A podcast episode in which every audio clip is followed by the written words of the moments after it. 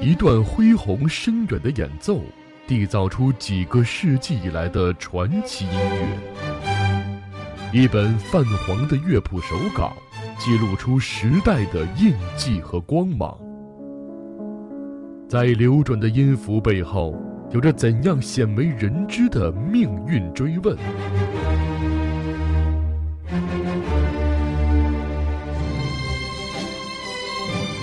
在岁月的沉淀和累积之下，又埋藏着多少大师的艺术宝藏？我爱古典音乐电台，满足你对古典音乐的所有想象。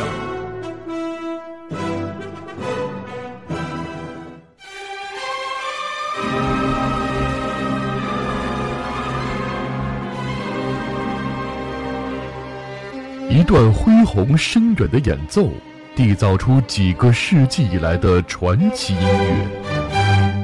乐；一本泛黄的乐谱手稿，记录出时代的印记和光芒。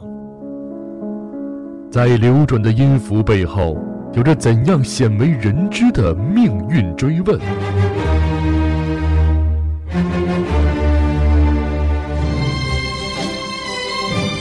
在岁月的沉淀和累积之下，又埋藏着多少大师的艺术宝藏？我爱古典音乐电台，满足你对古典音乐的所有想象。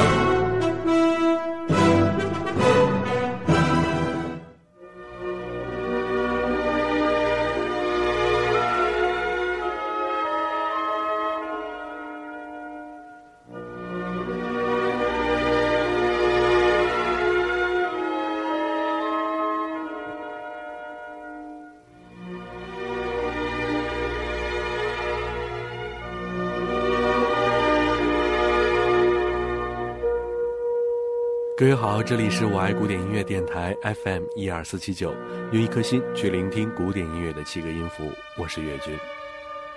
今年是理查施特劳斯诞辰一百五十周年，各大乐团都对理查施特劳斯进行纪念演出。在年底这段时间，我爱古典音乐电台也将会给大家带来纪念理查施特劳斯诞辰一百五十周年三部曲的特别节目。这一期我们将给大家介绍的是理查施特劳斯的英雄生涯。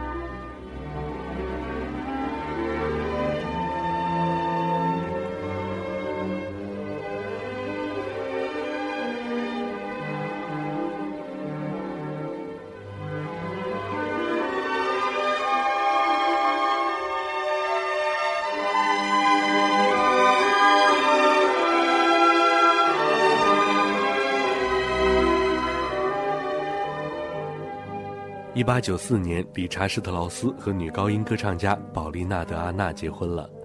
理查为她写了许多歌曲，并以钢琴伴奏的身份和妻子一起同台演出。这一年，他在慕尼黑歌剧院任助理指挥，并兼任柏林爱乐乐团的指挥。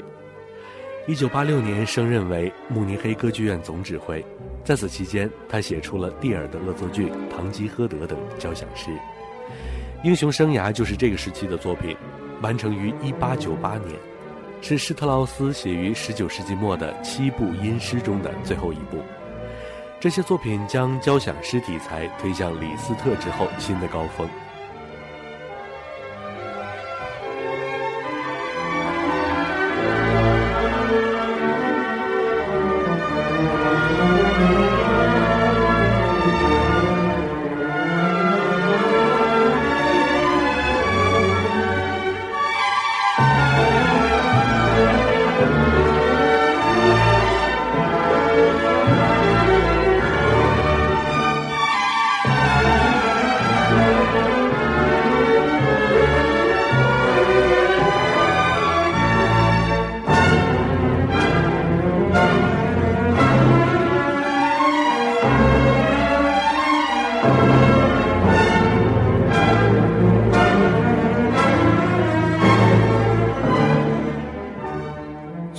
作曲家亲自指挥，法兰克福歌剧院与博物馆管弦乐团在一八九九年举行首演。本曲一方面被认为具有强烈的自传性质，表现了作曲家对妻子的爱以及他所经历的各种内心挣扎与外部抗争；另一方面，这里的英雄或许并非是某个具体存在的人物，而是一种英雄主义的化身。这个作品一共有六个主题，我们首先来欣赏一下。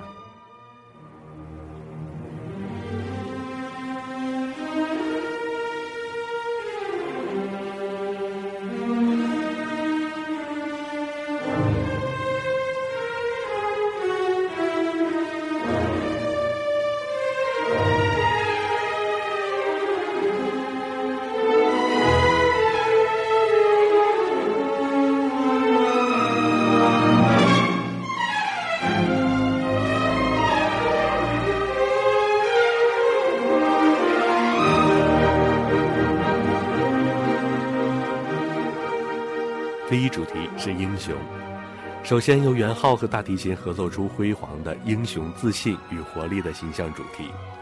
这个主题类似于贝多芬第三交响曲中那般上进的主题，由高音弦乐声部和 B 大调的木管合奏出来，并通过降 E 大调的爬音爬升四个八度，并由元昊在整个主题穿梭上下。接着，英雄的第二主题出现，然后逐渐音阶下降到第四主题。这个由细致主题发展的多个形式呈现出的性格也是多个方面。接着响亮的小号也预告了英雄将会冒险。乐团奏到第一个七和弦后，骤然停顿，这是全曲中唯一由作曲家规划的戏剧性停顿。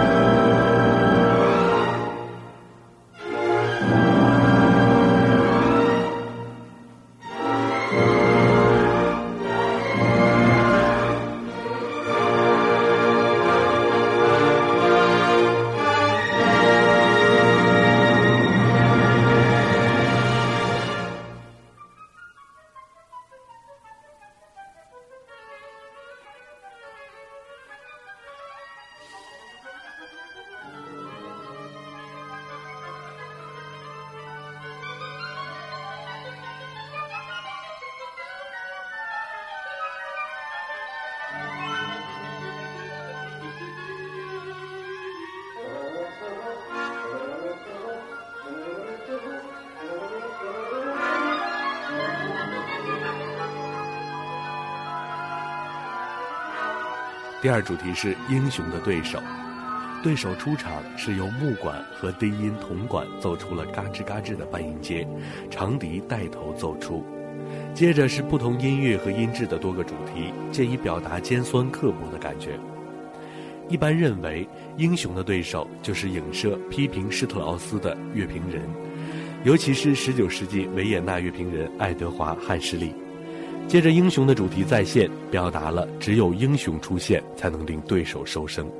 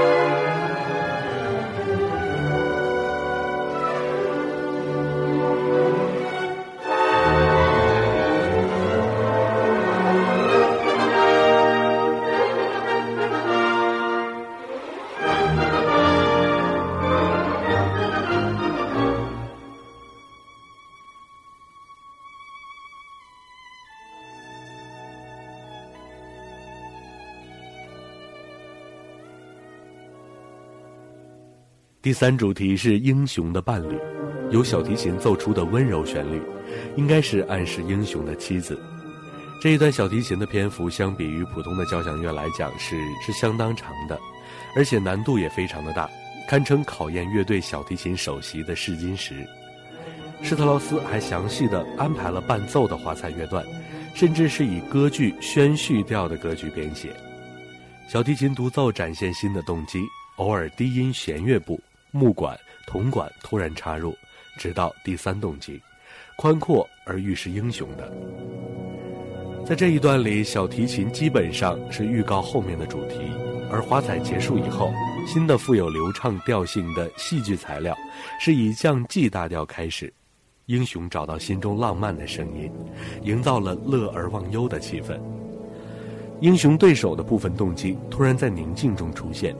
后台小号突然响亮响亮的动机，台上的小号继而重复，宣告战斗即将打响。英雄的支持者叫醒了英雄。以上三个部分组成了全曲的引子部分，充分展示了代表不同角色的动机，节奏音色各不相同。接下来的乐章发展、再现部和结尾基本上都是基于上面出现过的动机，偶尔有新的戏剧材料。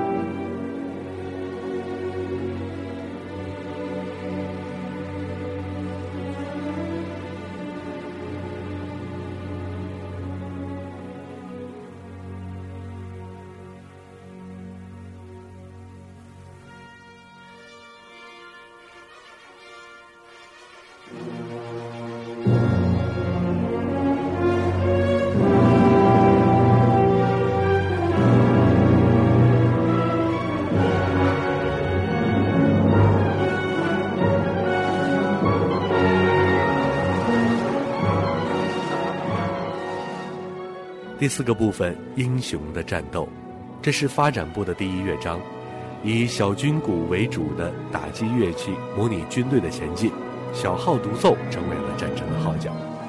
一段三拍子怪异的英雄对手动机的变奏，各个动机和主题不断交互出现，现实冲突持续。突然，小提琴部中奏出甜美的旋律，提醒英雄他的伴侣正独守闺房，等待英雄凯旋。接着，小号发出一连串高难度的宣告，显示战斗的转折点。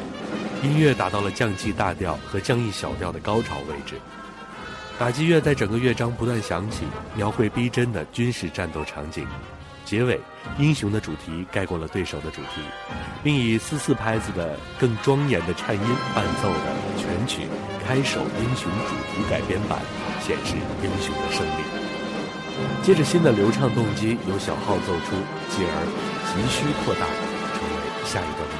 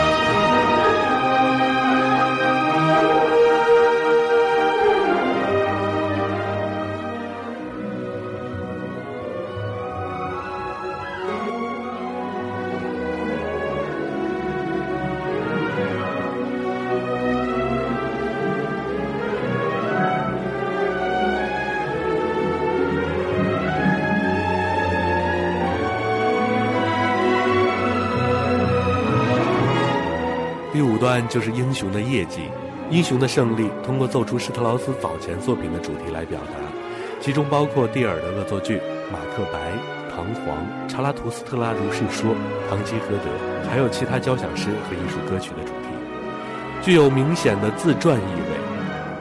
平和上进的旋律转化成乐章的最后一段，缓和英雄内心的不安情绪。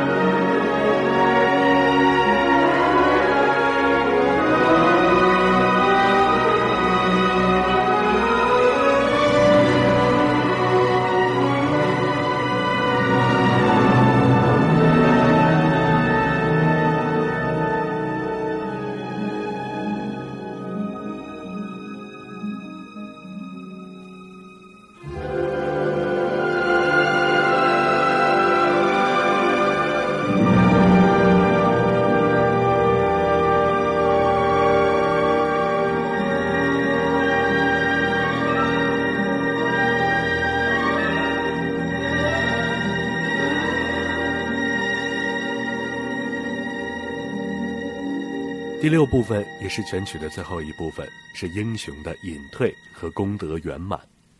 另一个新主题浮现，是由急剧下行的降 E 大调爬音，继而发展成新的主题，凸显出竖琴、大管、英国号和弦乐声部的挽歌。英雄之前的形象再次浮现出来，抛开尘世的观念和欲望，英雄遇见了更宏大规模的冒险，抛开了自己的恐惧。讽刺阅兵人汉世力的动机再一次激动地浮现，英雄回忆着过往的战斗，并且获得了伴侣的安慰。接着便用英国管奏出田园风格的间奏曲，营造出了静谧的世外桃源般的气氛。下行的爬音再次出现，流畅舒展，引起平和的降 E 大调新主题。这正是此前小提琴华彩段预告的主题。最后庄严地重复了最开始的英雄主题，并以铜管来预示英雄的隐退，并以查拉图斯特拉如是说的开头做结尾。